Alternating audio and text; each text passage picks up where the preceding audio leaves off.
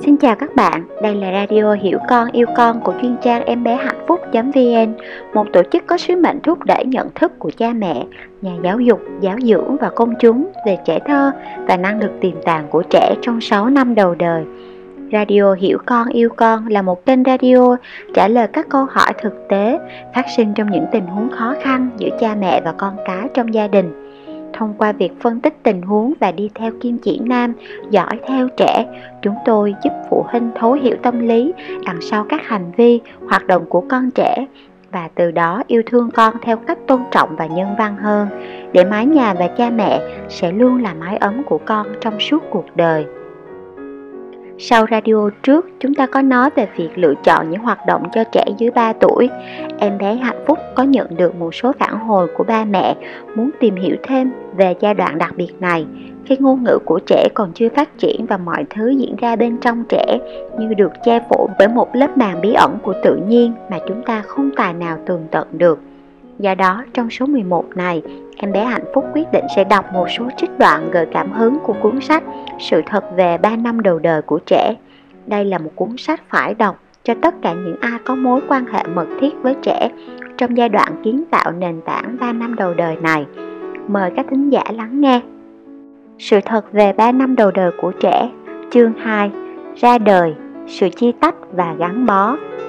Một chuỗi những trải nghiệm liên tục, nơi chốn khác nhưng vẫn là con người ấy. Trong chương trước, chúng ta đã thấy rằng khoảnh khắc ra đời được chuẩn bị một cách rất cẩn thận, cả về mặt sinh lý lẫn tâm lý cho tới cuối thai kỳ. Em bé sẵn sàng cho sự thay đổi của môi trường. Mọi sự biến đổi mang tính tiến hóa đều đem lại khả năng phát triển tốt hơn. Thực tế thì, sự sống không thể tiến hóa nếu không có sự biến đổi. Sự ra đời đem lại cho trẻ một không gian trải nghiệm rộng lớn hơn và một mối liên hệ khác biệt hơn, trực tiếp hơn với người mẹ ta sẽ hiểu rõ hơn về mọi sự việc diễn ra trong thời điểm ra đời nếu ta phân được thời kỳ này ra làm hai giai đoạn. Thứ nhất, những biến đổi về thể chất trong cả cơ thể của mẹ và cơ thể của bé. Thứ hai, những thích ứng về mặt tâm lý cần thiết để giúp cho những biến đổi về thể chất có thể diễn ra và tiếp tục quá trình phát triển. Trong cơ thể người mẹ, hầu hết những biến đổi về thể chất đều diễn ra một cách âm thầm, khó có thể nhận biết được cho đến thời điểm co thắt bắt đầu.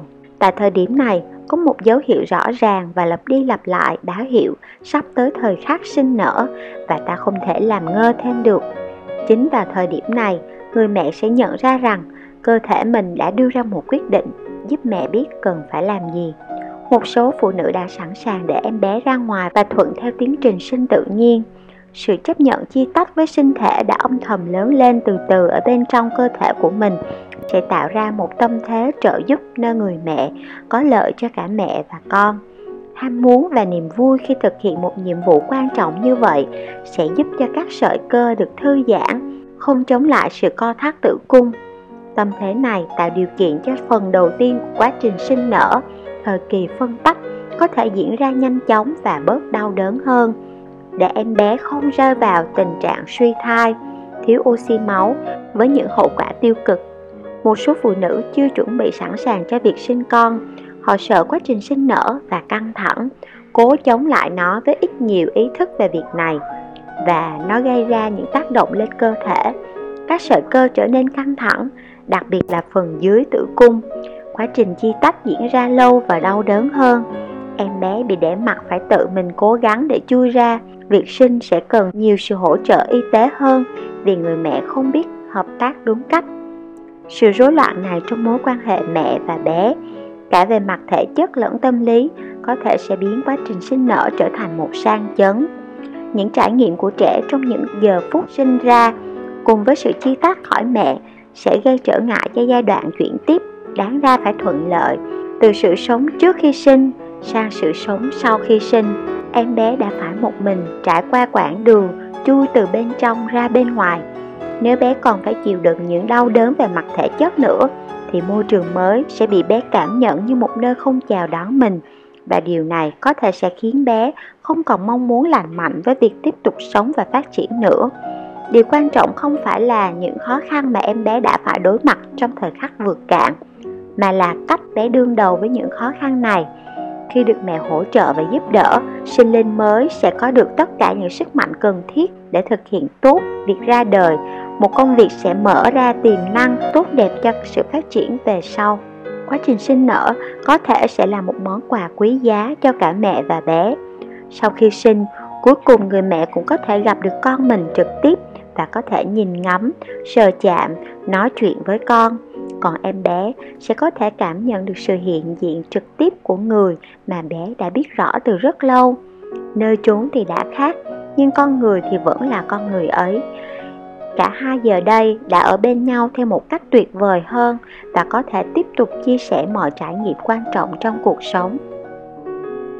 Những điểm quy chiếu của trẻ sơ sinh chúng ta có thể hiểu rõ hơn về tầm quan trọng của chuỗi liên tục các trải nghiệm đối với trẻ nếu chúng ta xem xét trẻ sơ sinh đã thiết lập được bao nhiêu điểm quy chiếu khi còn sống trong bụng mẹ. Những điểm quy chiếu này là những ký ức đặc biệt có liên quan đến những gì đã xảy ra trong suốt thời kỳ trẻ còn trong bụng mẹ.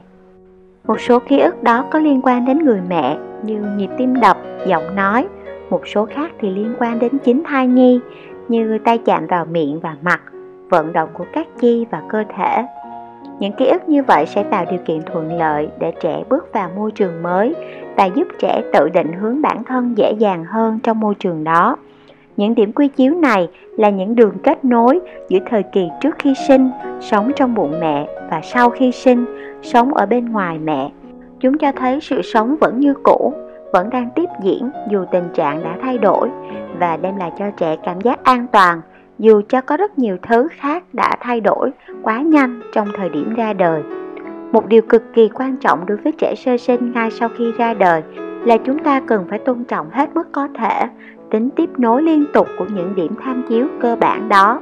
Tất cả những ai có mặt trong phòng hộ sinh hoặc đang chăm sóc cho trẻ sơ sinh cần nhớ những yêu cầu đặc biệt này.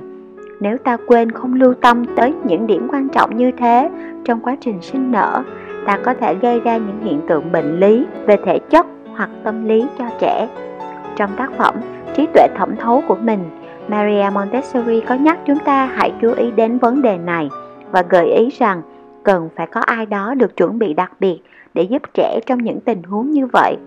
Bà gọi người này là trợ lý của trẻ sơ sinh. Tiên đoán trước nhiều năm về sự thay đổi thái độ trong các bệnh viện phụ sản ngày nay, nhà khoa học này cũng đã viết thêm về tầm quan trọng có tính xã hội của việc cung cấp sự hỗ trợ này nhằm tránh biến quá trình sinh nở tự nhiên thành một giai đoạn tổn thương trong cuộc đời. Chia tách và gắn bó Sinh ra đời là một sự chia tách đầy đau khổ, dù cực kỳ cần thiết khỏi trạng thái tồn tại trước đó. Có một thời điểm đặc biệt trong đời sống trước sinh khi thai nhi đã sử dụng hết mọi nguồn lực từ tử cung – nhau thai không thể phát triển hơn nữa và lượng máu nó có thể cung cấp không còn đủ để thai nhi phát triển thêm. Trẻ phải tìm kiếm một không gian rộng lớn hơn, nơi có thể cung cấp nhiều oxy hơn, nơi mọi trải nghiệm giác quan của trẻ có thể được mở rộng và hoàn thiện hơn. Sự ra đời đem lại cơ hội này. Trẻ chỉ đem theo vào môi trường mới này con người của chính mình và những ký ức về một đời sống hoàn toàn khác mọi thứ cực kỳ thiết yếu trong tử cung trở nên hoàn toàn vô dụng ở bên ngoài.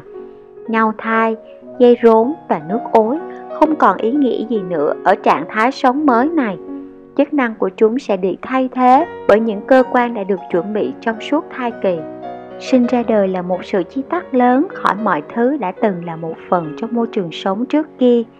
Nhưng nếu nhìn nhận kỹ hơn, chúng ta có thể thấy tự nhiên đã lập một kế hoạch cho sự sinh nở theo cách tạo điều kiện thuận lợi cho sự chuyển tiếp và đem lại những thứ tích cực cho quá trình đó. Chìa khóa của điều này chính là người mẹ. Qua người mẹ, quá trình sinh nở có thể trở thành một sự chuyển tiếp hạnh phúc. Trong thực tế, chỉ khi sự sinh nở không được trợ giúp một cách đúng đắn thì mới xảy ra cái gọi là chi tách mà thôi. Mọi động vật có vú ngay khi vừa chui ra khỏi tử cung lập tức sẽ tìm và luôn ở gần mẹ nó hơi ấm và cơ thể của mẹ là những trải nghiệm đầu tiên của con non trong môi trường mới. Con mẹ cũng sẽ liếm da của con con. Con con sẽ dành những giờ đầu tiên sau khi ra đời để bám lấy mẹ. Và chỉ rất lâu sau đó, con mẹ mới rời đi và đi tìm thức ăn. Những ấn tượng đầu tiên sẽ đảm bảo cho con về sự hiện diện của mẹ nó và về mối liên hệ đầy ưu ái với mẹ nó. Với sự hỗ trợ của mẹ con con sẽ thăm dò môi trường mới, khám phá và nhận thức về mọi tiềm năng mới mẻ trong đời sống. Tại sao chúng ta không thể giữ lại tất cả những đặc tính này cho những em bé mới sinh? Tại sao chúng ta lại quên đi nhu cầu cần phải tạo ra một sự khởi đầu tích cực cho sự sống ở bên ngoài tử cung? Sao ta lại có thể nghĩ rằng em bé mới cần sự hỗ trợ ít hơn những con vật có vú mới sinh khác? Khi mới sinh mối liên hệ giữa mẹ và bé cần phải được bảo vệ. Đây là mối liên hệ cả về mặt sinh học và tâm lý và quan trọng đối với cả mẹ lẫn bé. Chỉ có mối liên hệ này mới có khả năng chuyển hóa sự chia tách lúc mới sinh thành một sự gắn bó mới. Thứ có thể tạo ra, dù là theo những cách thức khác nhau, sự hợp nhất giữa mẹ và con vốn đã từng là đặc tính cơ bản của thời kỳ mang thai. Sự gắn bó này vừa rất tự nhiên, vừa có thể dễ dàng có được nếu ta tránh được những trở ngại bên ngoài do hỗ trợ sai. Người mẹ rất muốn được nhìn thấy sờ chạm, ôm ấp con mình trong vòng tay và em bé cũng muốn được sờ chạm, được ôm ấp, được mẹ chấp nhận. Ngoài việc mẹ và bé cùng mong muốn được ở bên nhau, thì chỉ có người mẹ mới có nguồn thức ăn thích hợp những động vật có vú mới sinh chỉ có thể sống sót với nguồn sữa mẹ. Vì đó chính là thứ thức ăn duy nhất mà chúng có thể hấp thụ hoàn toàn trong những tháng đầu đời. Sự sống với sự hoàn hảo và thông thái của nó ngay lập tức đã chuyển hóa sự chia tách sau khi sinh thành một mối quan hệ gắn bó mới. Thứ có nhiều lợi ích cho cả mẹ lẫn con. Khái niệm khái niệm về sự thai nghén bên ngoài mẹ và bé đều cần được ở bên nhau và tách và tiếp tục sống cùng nhau bởi vì sau 9 tháng thai nghén, em bé mới sinh chưa sẵn sàng cho một cuộc sống độc lập. Con người mới này chưa thể ăn thức ăn của người lớn hoặc di chuyển tùy ý trong không gian xung quanh. Đây là một trạng thái không hề bình thường mà người lớn cần phải lưu ý. Hiểu biết rõ hơn sẽ giúp các bậc cha mẹ chăm sóc trẻ đúng đắn ngay từ khi mới sinh. Lại một lần nữa, chỉ có tình yêu thương và sự hiểu biết mới có thể đem đến sự phát triển bình thường cho con người. Nhìn từ phương diện vận động phối hợp, em bé mới sinh vẫn còn quá non nớt và cần 8 đến 9 tháng trước khi có thể bò trường và di chuyển tách rời khỏi mẹ. Đồng thời, trẻ sẽ phát triển đến giai đoạn có thể ăn và tiêu hóa được thức ăn từ môi trường. Theo một kỹ nào đó, thời điểm này trẻ có thể sống sót, ít nhất là về mặt sinh học, ngay cả khi không có mẹ. Thời gian cần để đạt đến thời điểm quan trọng này vừa bằng đúng thời gian trẻ cần ở trong bụng mẹ. Vì lẽ đó, nên 9 tháng sau khi ra đời có thể được xem như một sự thai ngán bên ngoài. Chúng ta có thể tự hỏi rằng tại sao thai nhi lại rời khỏi tử cung trước khi nó sẵn sàng để sống trong môi trường bên ngoài? Câu trả lời có thể tìm thấy ở kích cỡ rất lớn của vỏ não. Sau 9 tháng, đầu của thai nhi đã đạt đến kích cỡ bằng với khung xương chậu của người mẹ và vì lý do quan trọng này mà thai nhi phải ra ngoài. Điều này có vẻ như là một sự bất lợi, nhưng thực tế nó lại thành ra một cơ hội quý giá cho sự thai ngán lần thứ hai. Lần này là với vòng tay của người mẹ như một bầu chứa và với bầu ngực của mẹ như là nhau thai và dây rốn. Sự thai ngán bên ngoài này, ngoài ý nghĩa sinh học rất rõ ràng, nó còn có một số nguyên do rất quan trọng về mặt tâm lý nữa. Em bé mới sinh, trong khi vẫn cần được mẹ hỗ trợ, đã có khả năng thâm nhập và tham dự vào môi trường sống rộng lớn và phong phú hơn của loài người. Bởi vậy, trẻ có thể tiếp nhận nhiều kích thích hơn và có thể phát triển những tiềm năng con người của mình. Bộ não lớn của trẻ có thể bắt đầu thẩm thấu trực tiếp từ môi trường bên ngoài và tiếp tục quá trình tự giáo dục đúng nghĩa theo cách thức năng động hơn chỉ có con người mới có khả năng bước đi trên hai chân và sử dụng ngôn ngữ. Đây là hai năng lực đặc thù chỉ có thể lĩnh hội được bằng cách trải nghiệm trực tiếp. Nếu trẻ bị tước mất cơ hội được quan sát mọi người bước đi và không nghe thấy được ngôn ngữ nói ra, trẻ sẽ không bao giờ vượt hơn được những kỹ năng vận động ở trình độ của các loài vật có vú và sẽ không bao giờ sử dụng được thứ cấu trúc tuyệt vời tạo ra lời nói của con người Em bé như thế cũng sẽ ở trong tình cảnh hệt như một con người có một cây đàn piano tuyệt đẹp nhưng lại chưa bao giờ học cách chơi nó. Bởi vậy, chúng ta cần phải xem xét 9 tháng đầu sau khi sinh như một sự thai ngán bên ngoài, một sự tiếp nối và hoàn thiện quá trình mang thai đầu tiên trong tử cung. Trong suốt thời kỳ này, người mẹ vẫn tiếp tục trợ giúp con mình, dẫn dắt trẻ vào thế giới mới và hỗ trợ trẻ lĩnh hội được những kỹ năng đặc biệt vốn luôn có sẵn trong tất cả mọi con người. Sự sống chỉ có thể tiếp tục cả về mặt sinh lý lẫn tâm lý nếu có ít nhất một người lớn luôn sẵn sàng trợ giúp sự sống, theo nghĩa sẽ bảo vệ và cung cấp mọi thứ cần thiết để tạo điều kiện thuận lợi cho sự phát triển của nó. Như maria montessori từng dạy, sự giáo dục ngay từ khi mới sinh là một sự hỗ trợ cuộc sống rất cần thiết. Tầm quan trọng của sự bất lực của trẻ sơ sinh Việc trẻ cần chui ra khỏi tử cung của người mẹ trước khi đạt đến năng lực vận động độc lập đã được giải thích về mặt sinh học là do sự phát triển mạnh và sớm của não bộ. Đầu trẻ sẽ đạt tới kích cỡ cần phải được sinh ra vào tháng thứ 9 của thai kỳ. Nếu ở lại trong tử cung lâu hơn, thì đầu trẻ có thể sẽ không chui qua được cửa sinh. Nếu chúng ta nhìn hiện tượng này từ góc quy chiếu, phát triển con người ta sẽ thấy nhiều cách diễn giải thú vị khác theo quan điểm về sự phát triển tâm lý. Trong một thời kỳ dài của đời sống trẻ thơ, cần có ít nhất một người lớn để cung cấp thức ăn cùng với sự bảo vệ cho trẻ để trẻ thích ứng được với môi trường. Người lớn cũng cần phải chăm sóc và giúp trẻ di chuyển trong môi trường vì trẻ chưa thể tự mình làm được. Sau khi sinh ra, trẻ chỉ có thể kêu gọi sự giúp đỡ bằng tiếng khóc và những nhu cầu của trẻ chỉ có thể được thỏa mãn qua việc đáp lại của môi trường bên ngoài. Tiếng khóc của trẻ có tác động đặc biệt tới tâm trí của cha mẹ. Thông thường, nó sẽ kích thích mong muốn của cha mẹ muốn làm mọi thứ có thể để thỏa mãn cho trẻ. Người mẹ bị tác động đặc biệt bởi tiếng gọi này và đó là lý do tại sao mẹ lại là người luôn theo sát bế ẩm trò chuyện và làm rất nhiều điều khác cho trẻ vì nhu cầu trợ giúp trẻ này rất nhiều mối liên hệ và tương tác giữa người với người được hình thành ngay sau khi trẻ chào đời. Trong thời kỳ nhạy cảm của tình mẹ này, tính nhạy cảm đặc biệt của mẹ luôn hướng tới trẻ. Sự chăm sóc thể chất cần cho sự sinh tồn này trở thành trọng tâm cho sự phát triển và giúp cả hai bên thu nhận được những hiểu biết về nhau. Mọi trải nghiệm trong quan hệ tương giao này như sờ chạm, ngửi, nghe nhìn thấy nhau, đều được in hằn vào tâm trí của cả mẹ lẫn con. Biến người phụ nữ trở thành một người mẹ và biến một em bé trở thành một cậu con trai hoặc một cô con gái. Mối quan hệ yêu thương bắt đầu và mối liên hệ đặc biệt này sẽ giúp trẻ tiếp tục trưởng thành. Giờ đây, trẻ đã có một người mẹ, người liên tục mang đến tình yêu thương, thức ăn và các kích thích về cảm giác. Khi những đáp ứng này luôn sẵn sàng, trẻ sẽ phát triển hài hòa vì mọi nhu cầu của trẻ đều được thỏa mãn. Có vô số thứ cần học trong môi trường mới và chỉ có được sống với những người khác thì trẻ mới có thể làm tốt nhất việc này. Sự bất lực của trẻ sơ sinh lại là một biểu hiện khác của sự thông thái của đời sống trong việc cung cấp sự phát triển tối ưu những tiềm năng của con người.